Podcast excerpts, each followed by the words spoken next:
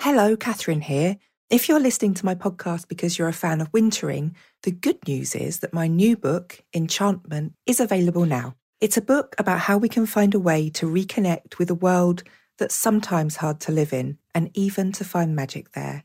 It's available in all good bookshops, and please support your local indie if you can. For more information, you can go to katherine-may.com forward slash enchantment. Happy reading.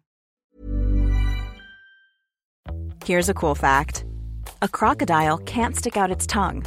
Another cool fact, you can get short-term health insurance for a month or just under a year in some states. United Healthcare short-term insurance plans are designed for people who are between jobs, coming off their parents' plan, or turning a side hustle into a full-time gig.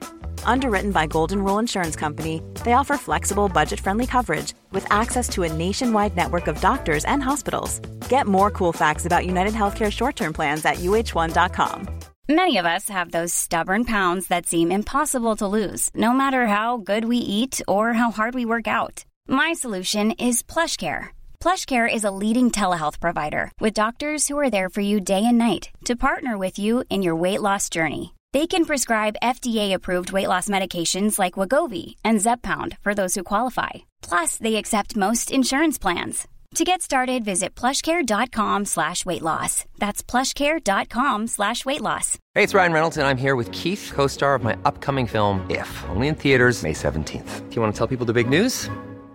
All right, I'll do it. Sign up now and you'll get unlimited for fifteen dollars a month and six months of Paramount Plus Essential Plan on us. Mint Mobile dot com slash switch. Upfront payment of forty-five dollars equivalent to fifteen dollars per month. Unlimited over forty gigabytes per month. Face lower speeds. Videos at four eighty p. Active Mint customers by five thirty-one twenty-four get six months of Paramount Plus Essential Plan. Auto renews after six months. Offer ends May thirty-first, twenty twenty-four. Separate Paramount Plus registration required. Terms and conditions apply if rated P G. Hello, I'm Katherine May, author of Wintering and the forthcoming Enchantment, and this is How We Live Now, a podcast that looks for pathways through this post-everything world. Each season we ask a range of wise people a common question, and this time around we're asking, how can we come back together again?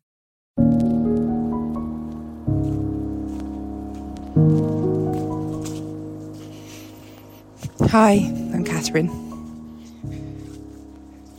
Well, it really has been a much more mild winter so far than I was ever expecting. In many ways, I suppose there's a lot to be grateful for in that, what with the price of fuel this year. But on the other hand, there's something uncanny about a warm winter. It should bite. I don't know whether or not it's an old wives' tale that more bugs go around when there isn't a hard winter to kill them off. It seems that way to me, though.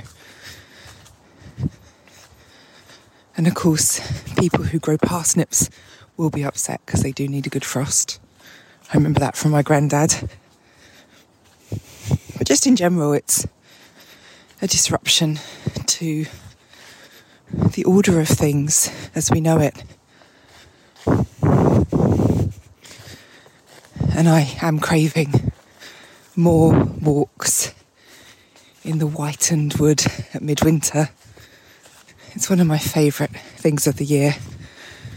But those days have been alarmingly scarce so far.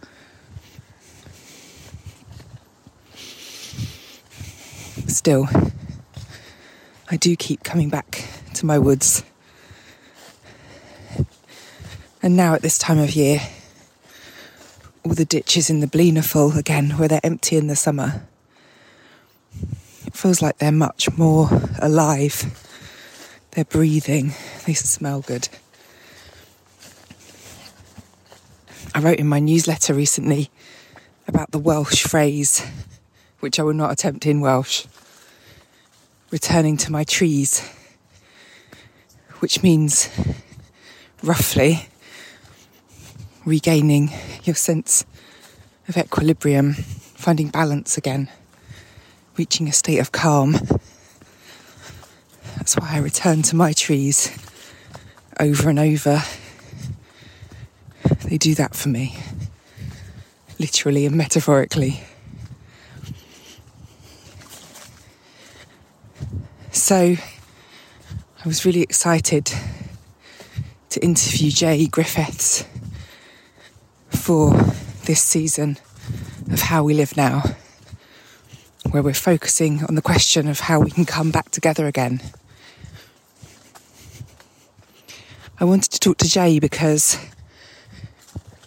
her work has so often circled these bigger questions of how we live, how we as a society live, and how we can compare ourselves to other groups to see if there are other ways to approach things.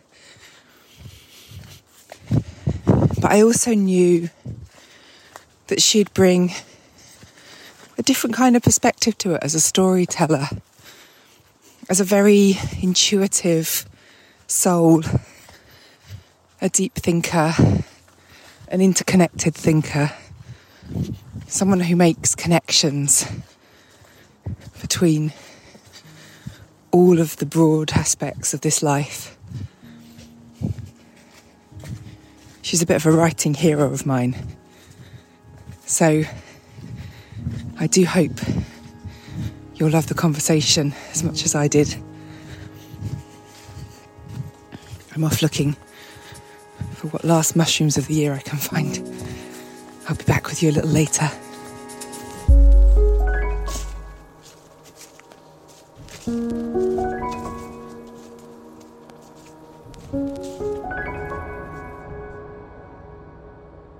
Jay Griffiths is the author of a shelf full of era-defining books, including Pip-Pip, A Sideways Look at Time, Wild, An Elemental Journey, Kith, The Riddle of the Childscape, and Tristamania, A Diary of Manic Depression.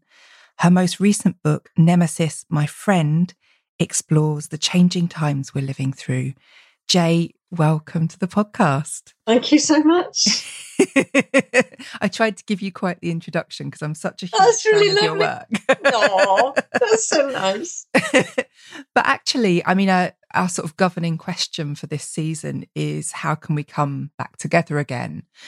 And although that's not necessarily the centre of what you're writing about, you were one of the people who sprang to mind as someone who, in a way, is always talking about how humans can kind of operate, how human culture works, and how we are divided and how we are similar. Is that a, a fair assessment? I think that's a great assessment. Yes. I mean, in some ways, it's kind of that wherever you look in different cultures around the world and at different times in history, is that you see the same needs, you see the same wishes. Um, mm. But one of the greatest commonalities is the great commons of the natural world. You know, and this is what makes modernity, or at least the dominant culture, so weird, is that it's like everybody has always agreed that that is at the heart of the all, the everything. Mm. And what the dominant culture has done is to kind of say, no, no, no, no, no, no. It's like nature's just a hobby. You might like climbing mountains. Well, that's just that's just what you like doing. Mm. And I totally agree. Climbing mountains is a hobby. It's one of my hobbies. But the whole of the natural world, this living, breathing thing that gives life to everything, not just what is green, but everything in culture, everything, you know, there's nothing that doesn't depend on the natural world, nothing. Apart from obviously going to Mars and, you know, those who want to go to Mars. I, my personal feeling is they should pay for themselves a one-way ticket and good luck to them. They're very welcome to Mars. They're welcome to Mars. The, the, the, you know, the rest of us is like this precious place where we live. This is it. This is the glorious, beautiful it. So, yes, I am interested in the, the deep commons of it all. Mm. Um, and the commons, you know, the human spirit, this kind of, you know, this thing that we also have in common, which, again, is so damaged and hurt by what passes for modernity, the dominant culture. Yeah. And these things, of course, are connected. It's like this is where, you know, the human spirit feels best and strongest and most vibrant, is where it is, where it stands in relation to the green and wild world. And natural knowledge uh, has almost become rarefied now. It's become a kind of specialist subject, whereas once it would have been mm. ordinary, you know, to name the bird songs or to mm.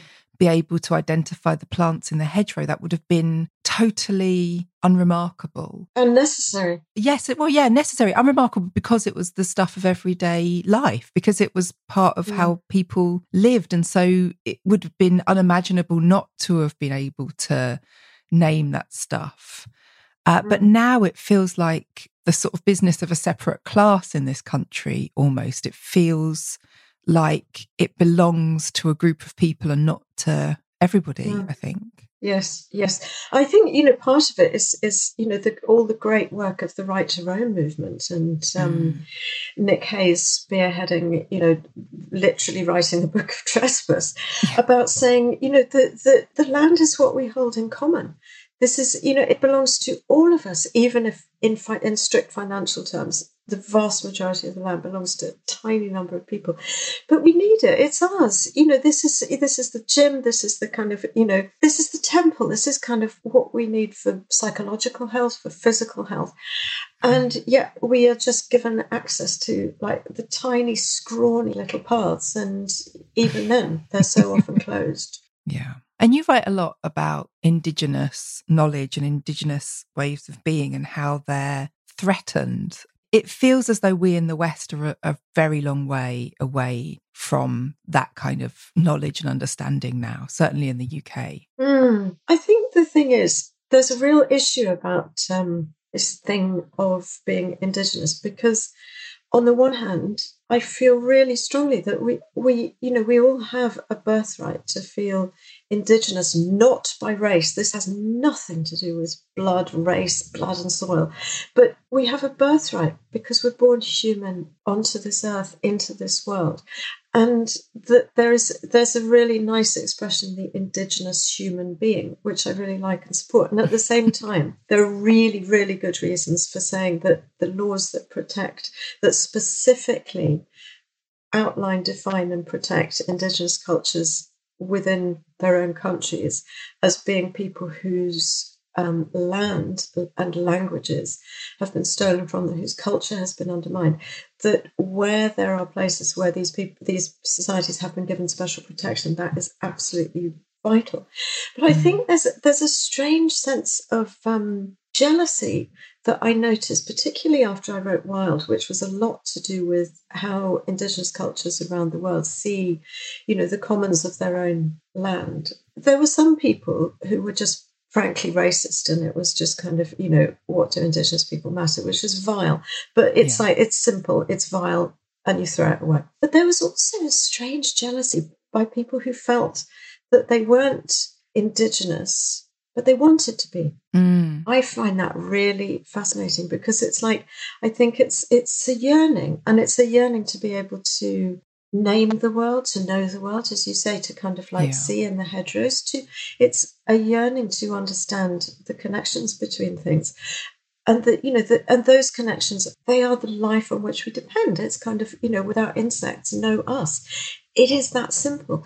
But that sort of yearning for an Indigenous kind of identity, it's sort of on the one hand very problematic, and on the other hand sort of oddly quite sweet, because I think what it says is that people want to feel that they belong with no hindrance to the living world, and we do, mm. and we do.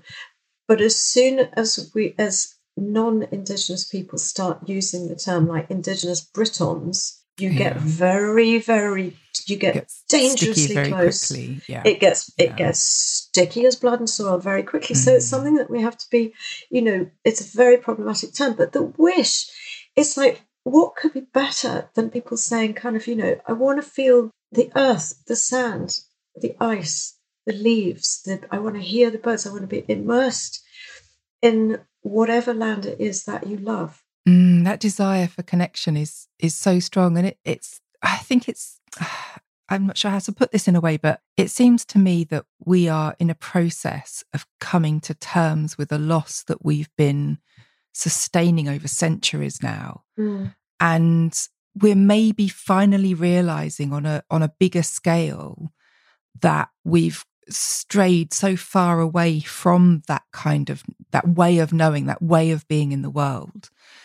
And that's hugely linked to, for me, to colonialism, because mm. I think we spent a lot of time, as I'm talking as like a, you know, white British person here, like defining ourselves against the people that had culture, you know, and that we found that rather silly and a, a bit weird and a bit uh, like the word backwards used to, I mean, in my childhood, certainly the word mm. backwards was definitely commonly used.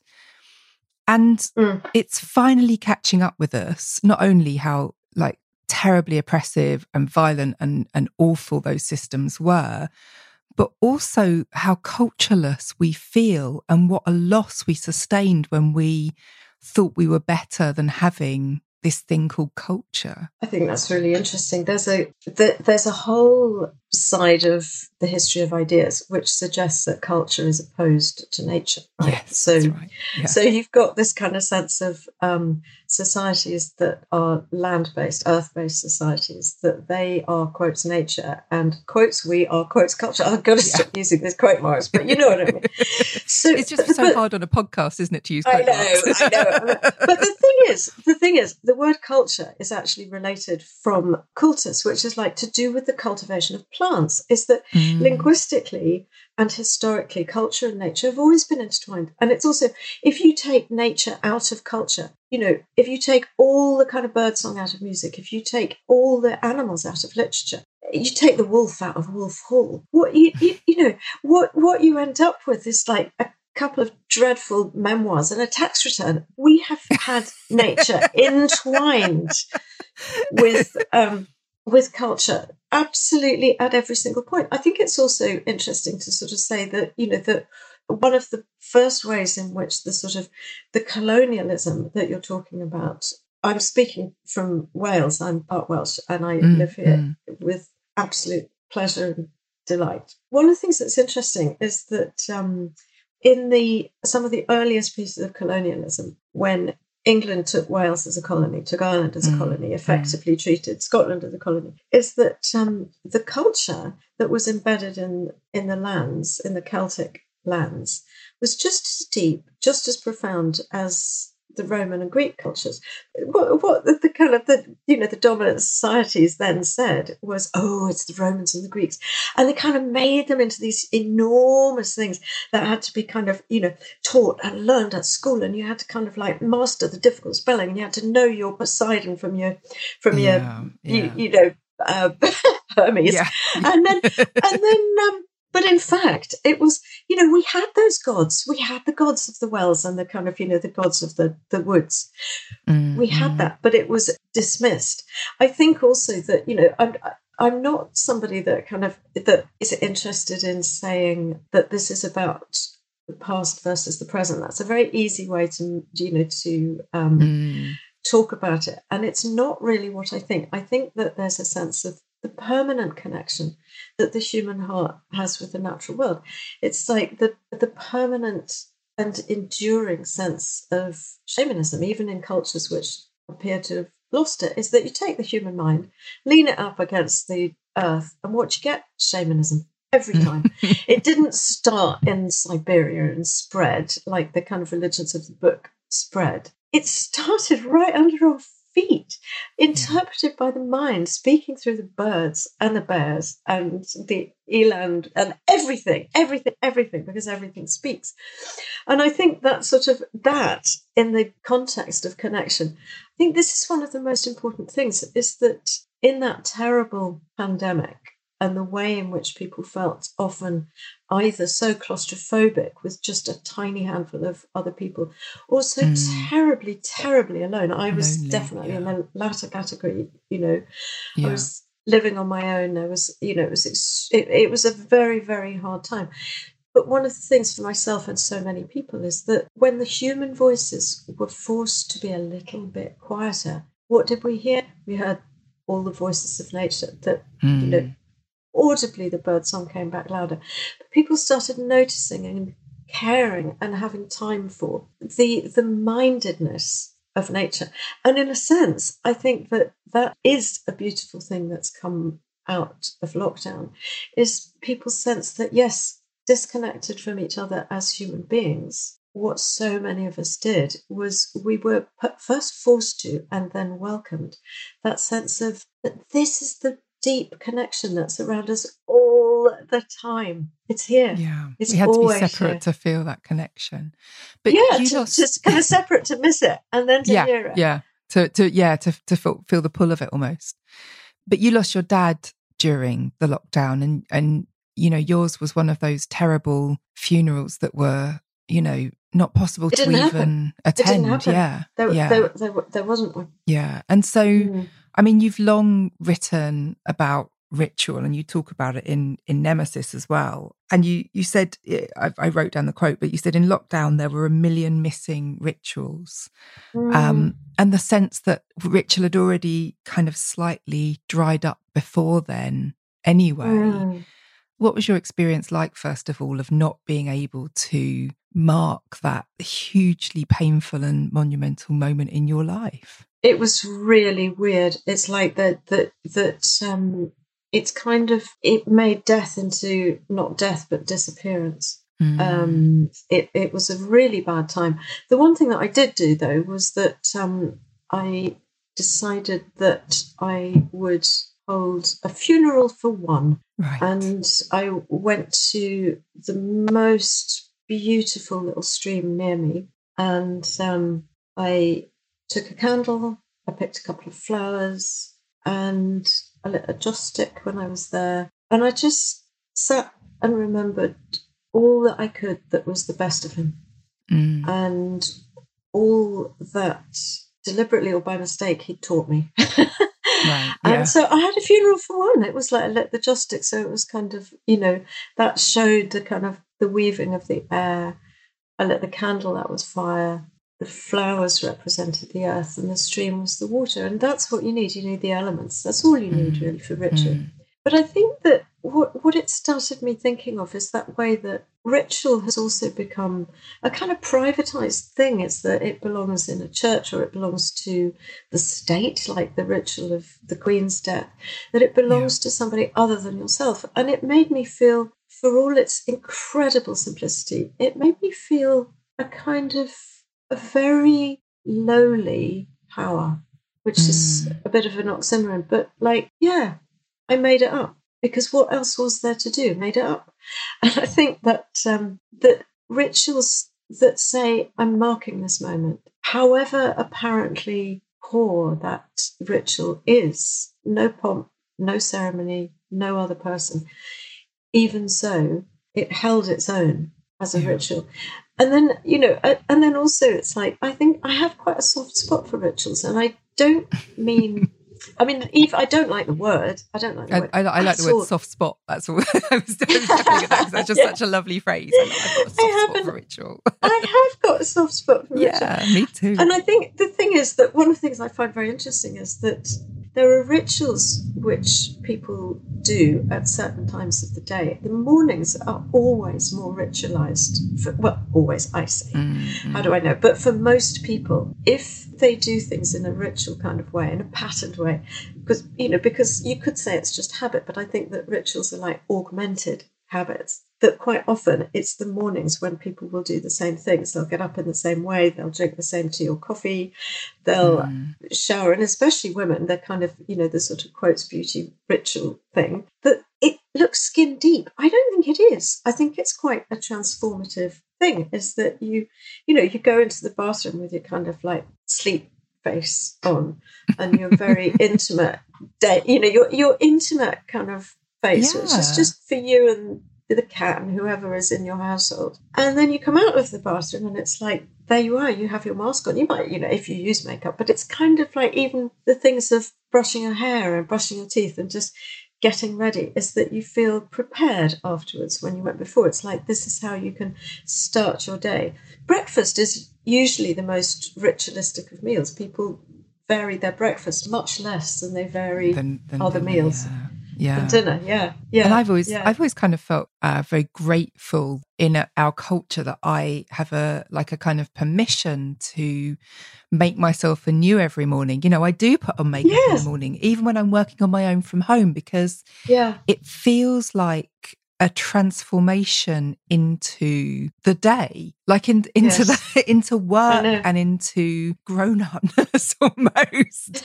Um, I feel I like, like I'm that. playing, you know, like I'm putting on my mum's oh, yeah. high heel shoes almost. But yeah, it's it's actually meaningful. It is. I do that. I do do that generally. But what I also do is that if I've got a day with a lot of admin. I hate admin. I hate. We all do. Me too. Yeah. But sometimes it just builds and builds and builds. And I look at it and I go, okay, I can't deal with this in my usual way, which is one quick hour in the afternoon and see how much I can do. Yeah. So what I do is that I um, get my assistant to come in. My assistant is called Sincerely Sally, right?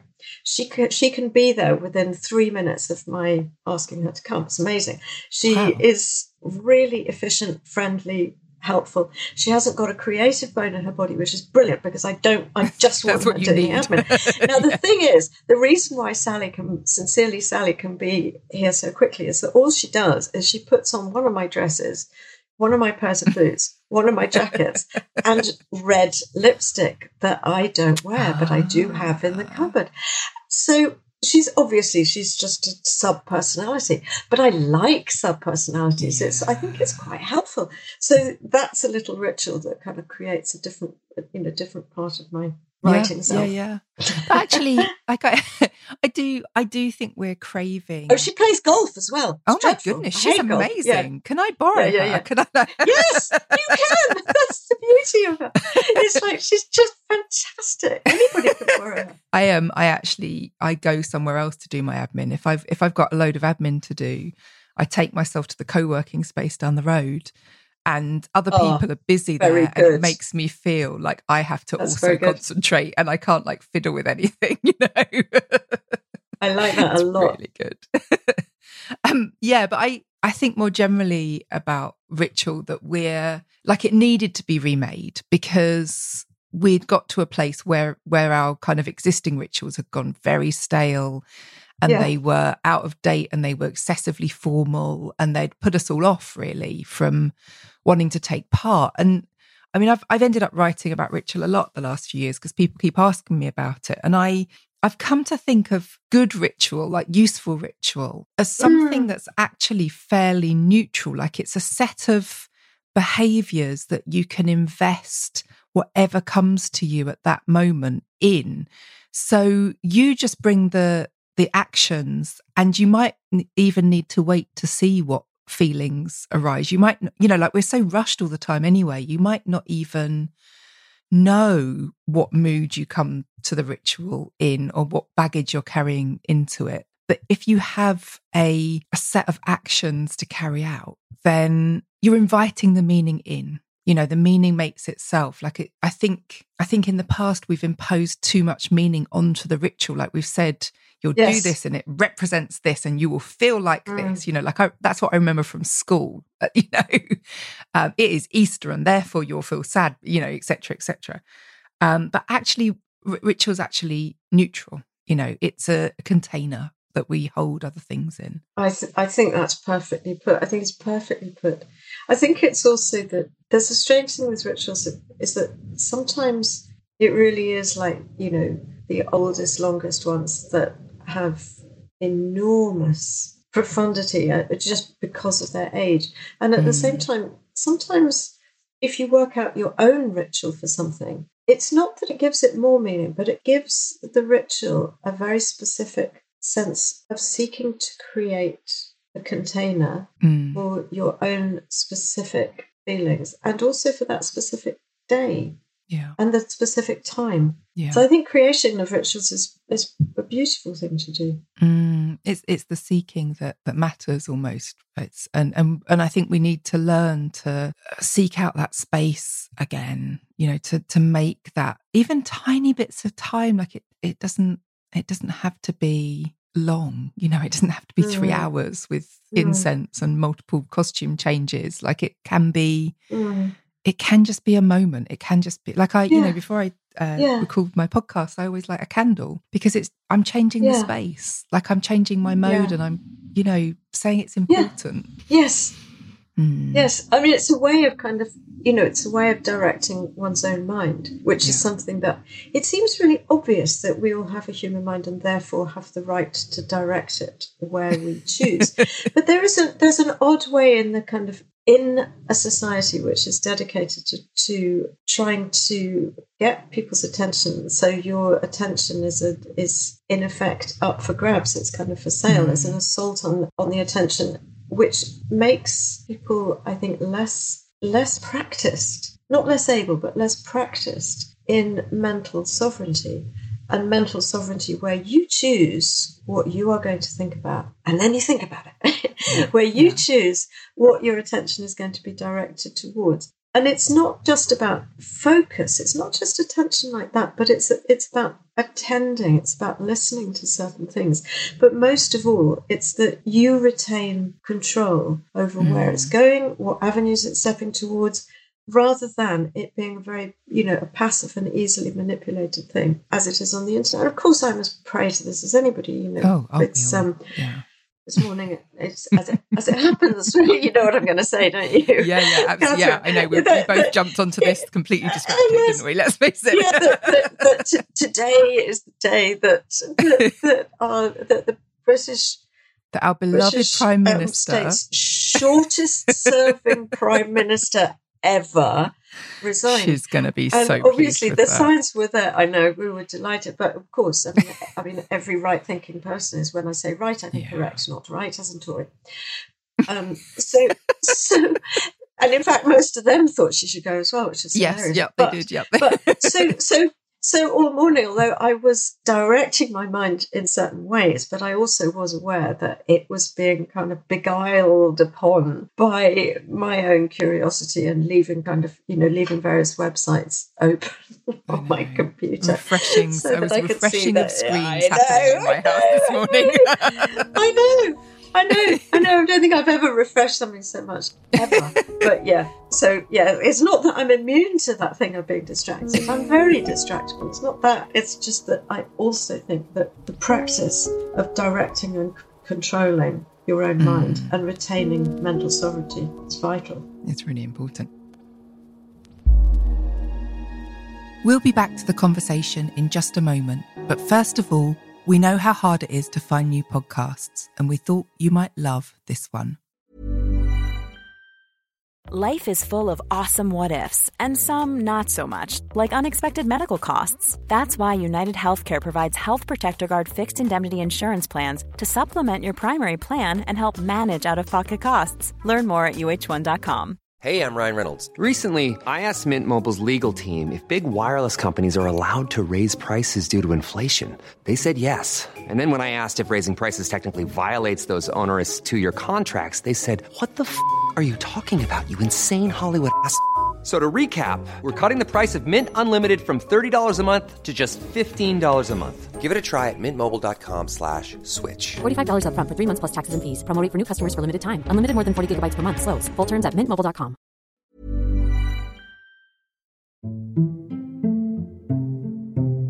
Hi, I'm Penny Winsor, author and book coach and host of Not Too Busy to Write, the podcast about writing amongst life's many other demands. Join me as I chat with fellow authors of all kinds about their work and, most importantly, how they get the work done. Writing can be a lonely pursuit, especially when you're juggling other work, parenting, caring, a disability. So join us each Wednesday to hear how other writers from backgrounds of all kinds make it work. This is a great moment to bring in Nemesis, um, and to I, because it feels like she's a little bit in action today. Tell us about, maybe, I don't know, or is that hopeful? Tell us about Nemesis. Who is she, and what does she, why is she really important? Okay, okay, here we here we are. The thing with Nemesis is that people always think that she's, um, you know, like the goddess of vengeance, that she's, um, that she wants retribution, that she's cruel, mm. um, that she's an enemy. And in fact, she's incredibly important in the in the wider sense of justice. She's the goddess of Greek myth, whose role is to give people what they are due. Right. This is about justice. It's about balance. So she looks at people's actions and effects on others, and then she assesses the cost of it. Mm. And also, where humans display an arrogance towards the gods, Nemesis steps in. She's often pictured as a beautiful woman with bold white wings. But what she ensured is that people had a balance of happiness and sadness, an equal measure of good luck and bad. It's interesting that, you know, that that one of the things that's so important about her is that she sets limits. And this is an age which detests limits, as the libertarian Tories have kind of, you know, so appallingly demonstrated, that, you know, that, that they think that kind of, you know, the natural world will limitlessly give the kind of, you know, ridiculous idea of endless financial growth without limit. Yeah. The thing about Nemesis is, she said there are limits, is that, you know, that when it comes to something like climate change and the ecological emergency, is that this is a lesson of metaphysics, a lesson of ethics taught in physics very directly. We kill the insects, we kill mm. ourselves. Mm. We kill the and bees. Everything has a knock-on effect. Everything has a knock-on effect. So we need her. We, we need this goddess of balance and limits and justice. So when I've titled the book Nemesis, My Friend, that's why. Yeah. And there's a sense in your book that Nemesis is maybe... I don't know, not not in as much operation as we need her to be at the moment in some ways, mm. you know, that she's maybe a bit confounded by the the trickster-ish nature of our contemporary politicians, mm. that it, that somehow that we're eluding her grasp a bit at the moment. Yeah. Yeah, it's a funny one. I mean, I suppose what I'd say is kind of like, it's just there. It's kind of, you know, it's not that I believe in a god or a goddess of anything. I no. don't. But what it is, is that the principle and the principle of limit is just there. The effects of crossing the line and of the numerous anti-ecological transgressions, for some people in the world, they are already here. They're already here. People are suffering terribly.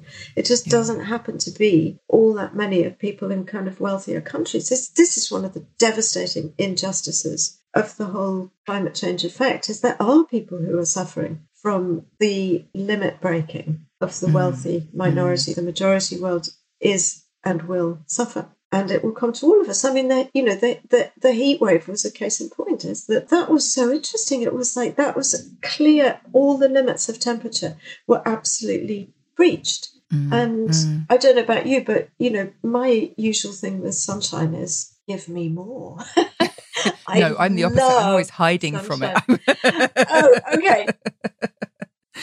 Well, I'm, a, I'm I'm solar powered. I just love sunshine. But even even for me, is that those days were sinister. They were absolutely sinister because nothing felt right.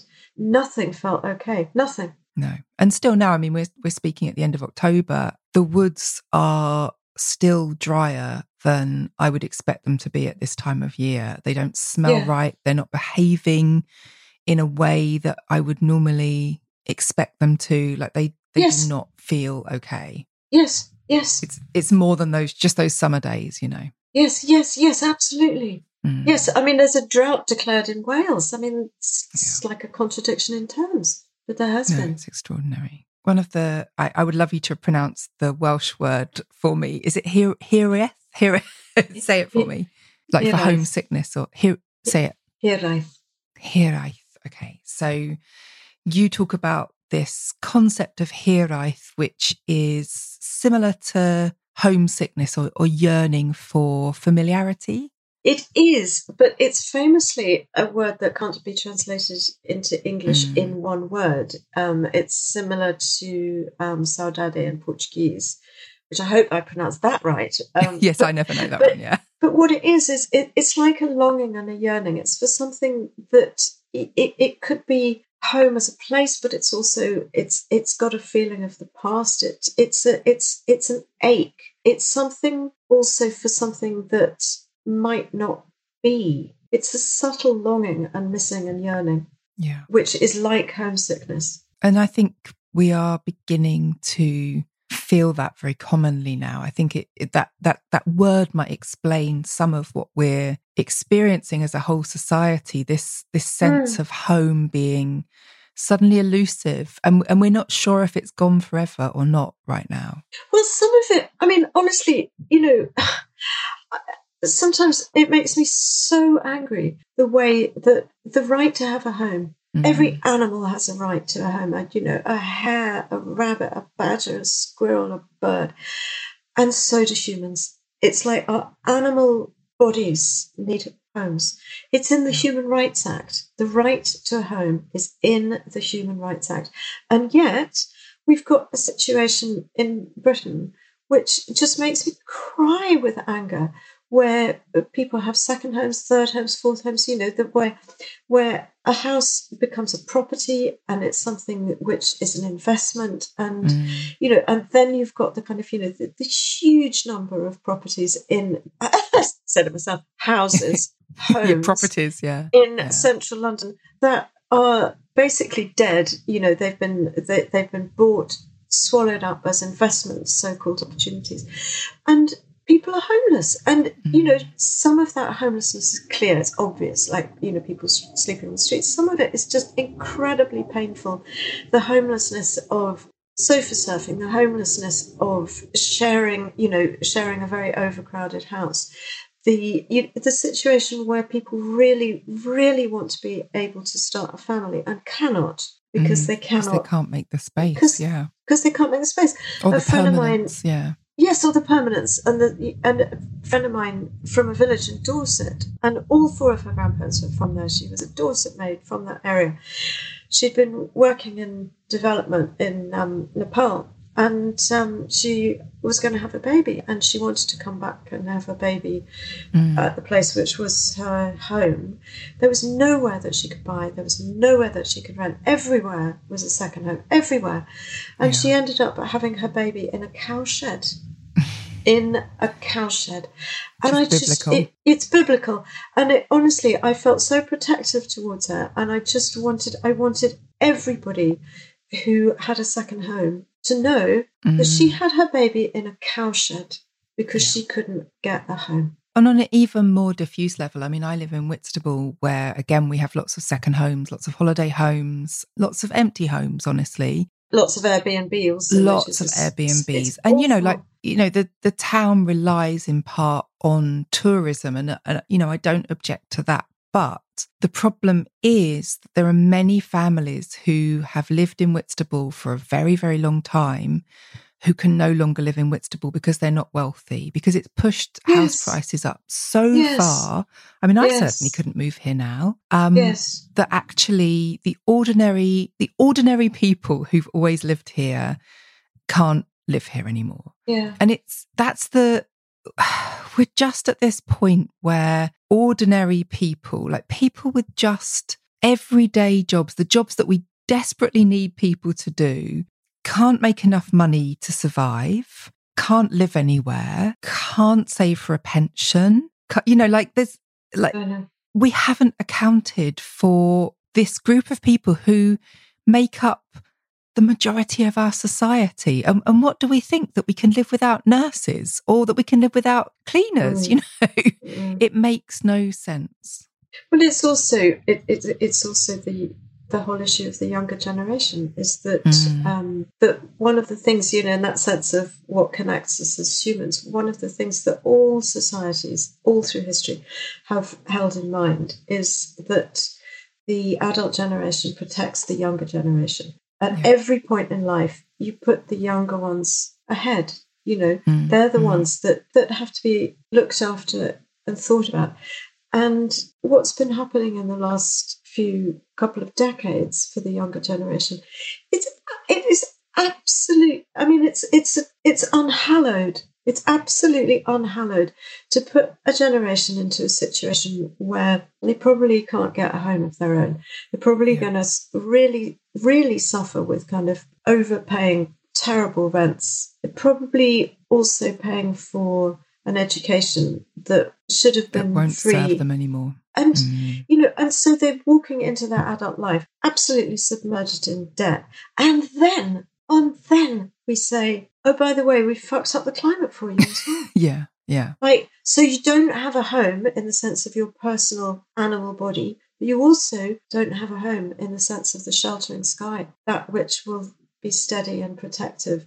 Mm. Um, and, you know, it, it's beyond a crime. I mean, it's like that. I can only think in almost religious terms for it. This is that's what sin looks like. Yeah.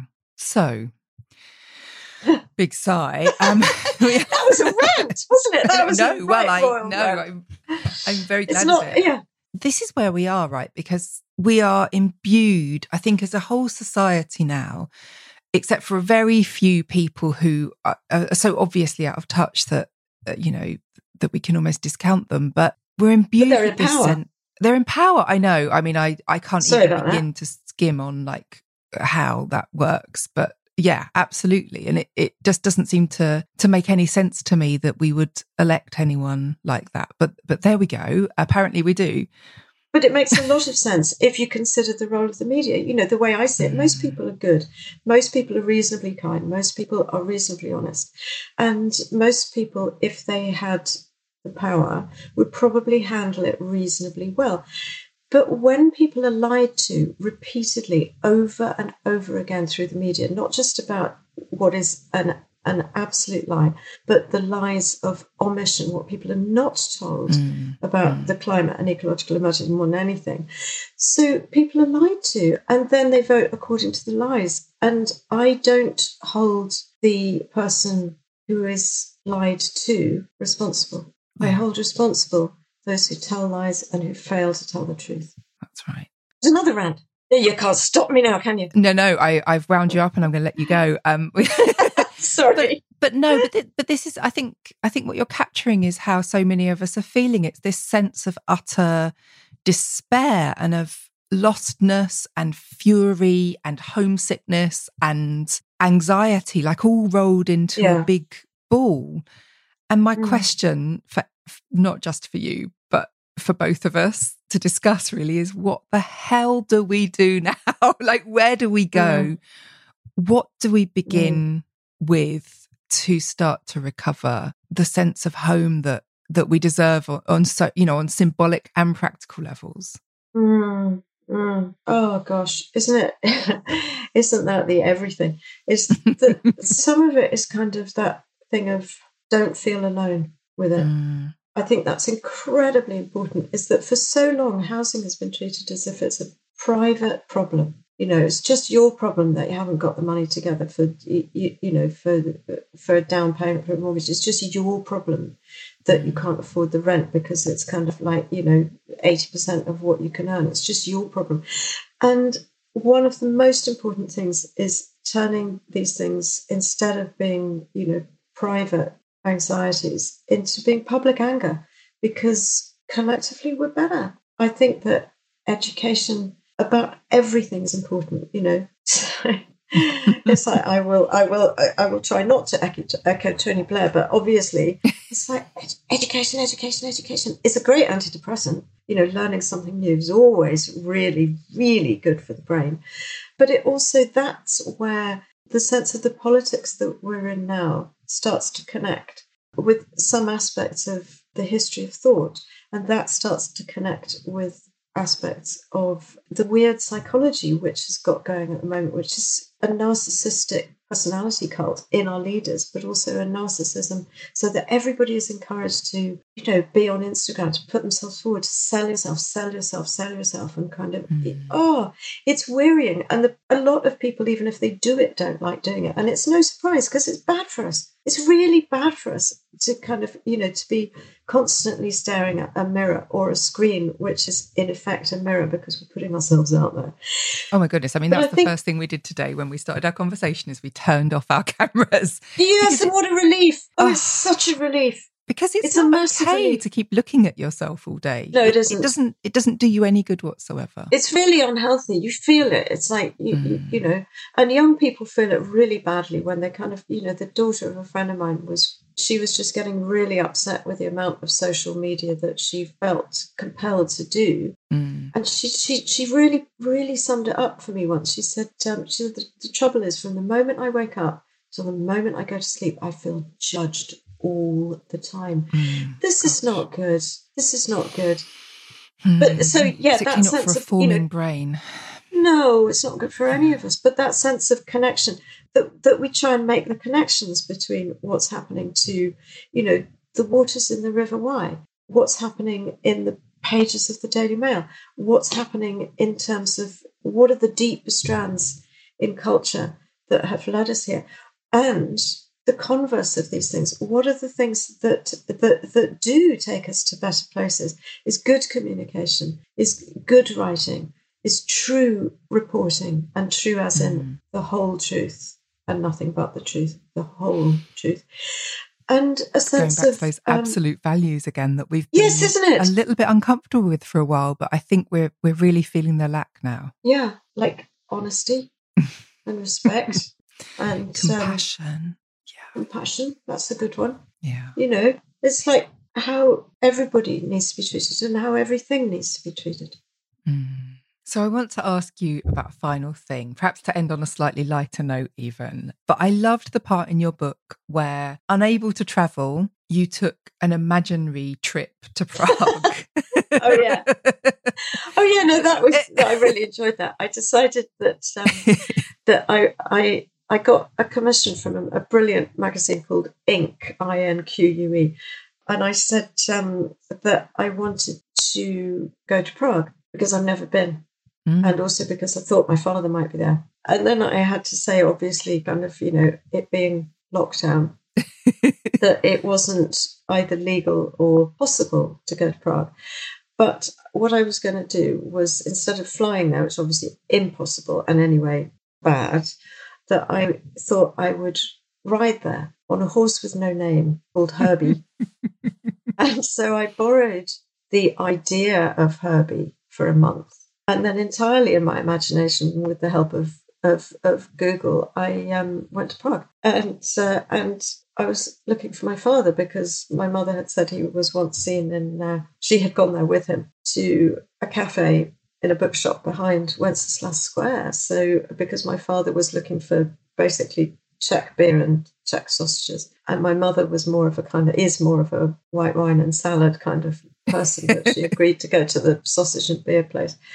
And I thought somewhere probably hidden inside the pint of beer that's hidden inside the cafe, that's hidden inside a bookshop, that's hidden behind Wenceslas Square will be my father. And he wasn't there, but I did find him in the Illusion Museum of Prague.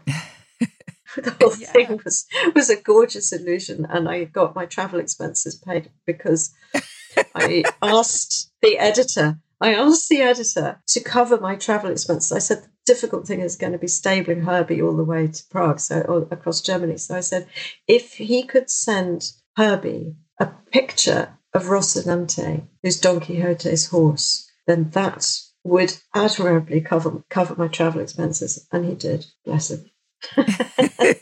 But I think so. I think you also found your dad in this sort of sense of the surreal, in this in this yeah. playfulness, and it just struck me as this incredible way to reconnect, like both on a global scale, but also on a personal scale. Like you, you did end up traveling Finding with it. him, yeah. Well, yes, because that was the odd thing is that, you know, that, that what I ended up doing in looking for him in a city that I'd never been to and he had, I actually felt that I could kind of walk around it and imagine it through his eyes. He um, trained as an architect and he was really obsessed with buildings.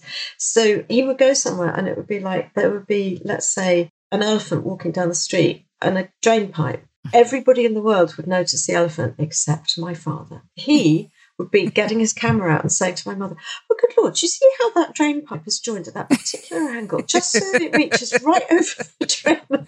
And That's the whole world would be going, yeah, I know, the whole world would be saying, there's an elephant. So, um, but yeah, so I did, you know, it was quite good because I could kind of, you know, I could go looking at everything through his eyes. And it was surreal. He did have a very surreal streak. I love it. Well, Jay, thank you so much. It's been lovely travelling with you. Uh, it's been and, lovely uh... to talk to you. Bless you. Sorry about me rants. Never mind. There we are.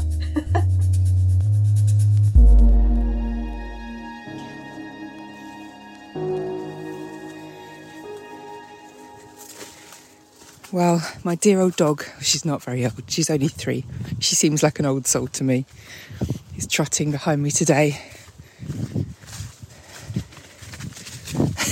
She's seen a squirrel. I had to take her to the vets yesterday because she wasn't very well, but she's very much recovered now. But while I was there, she shook like a little leaf, and I had to hold on to her and tell her everything was okay. I hate that part of pet ownership. The fact that you can't transmit to them that some of the things you do are genuinely for their own good, even if they seem so cruel.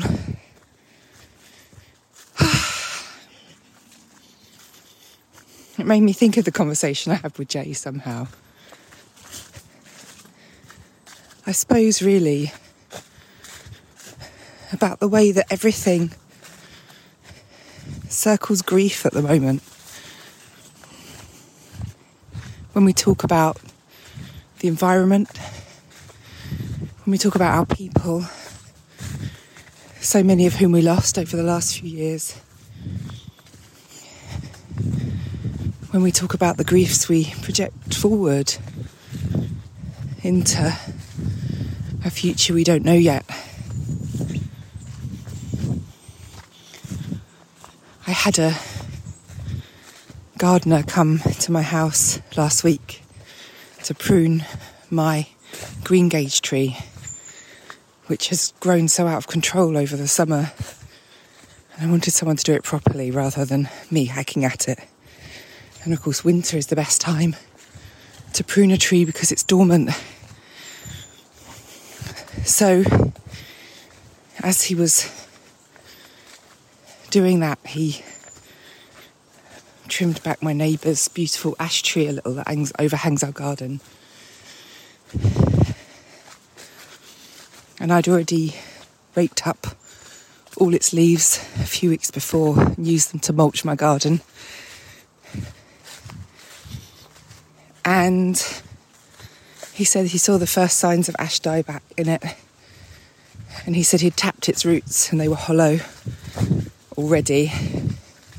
And I felt this incredible wave of grief come over me. Not just for that tree, but for all the beautiful trees we're in the process of losing. The great big trees that shade our gardens, which are all passing this terrible disease from one to another, and we'll lose them. We already lost elms when I was a child, and now the ashes are going too.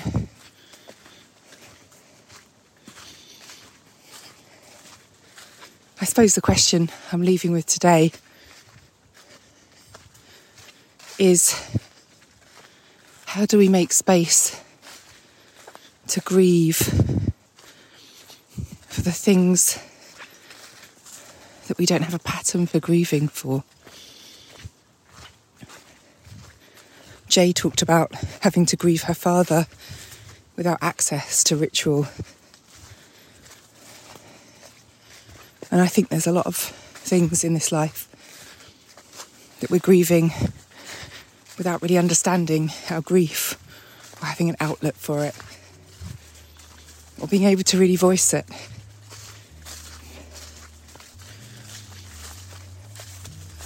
And of course that becomes a part of the question of how we come back together again. Because grief is a very individual experience, but also a very collective one.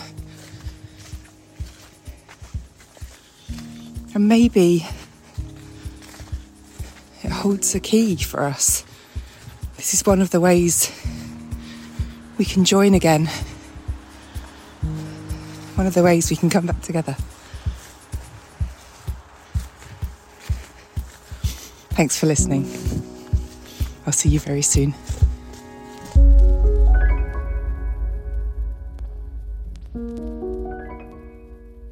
And that's all for this episode. Thank you for being here to explore how we live now. To share your comments, questions, or answers, go to how we live now dot info and write a message or record a voicemail. We'll be compiling the best ones into an end of season special. How We Live Now is presented by Katherine May, produced by Megan Hutchins and Buddy Peace, with social media by Sarah Horner and communications by Becca Pierce. For updates, show notes, and plenty of stories, subscribe to my newsletter at katherine may dot substack dot com. And finally, please consider pre-ordering my new book, Enchantment. There's a link in the show notes. Ever catch yourself eating the same flavorless dinner three days in a row? Dreaming of something better? Well, HelloFresh is your guilt-free dream come true, baby. It's me, Keke Palmer. Let's wake up those taste buds with hot, juicy pecan-crusted chicken or garlic butter shrimp scampi. Mm. Hello Fresh. Stop dreaming of all the delicious possibilities and dig in at hello fresh dot com. Let's get this dinner party started. When you make decisions for your company, you look for the no-brainers. If you have a lot of mailing to do, stamps dot com is the ultimate no-brainer. Use the stamps dot com mobile app to mail everything you need to keep your business running with up to eighty-nine percent off U S P S and U P S. Make the same no-brainer decision as over one million other businesses with stamps dot com. Use code PROGRAM for a special offer. That's stamps dot com, code PROGRAM.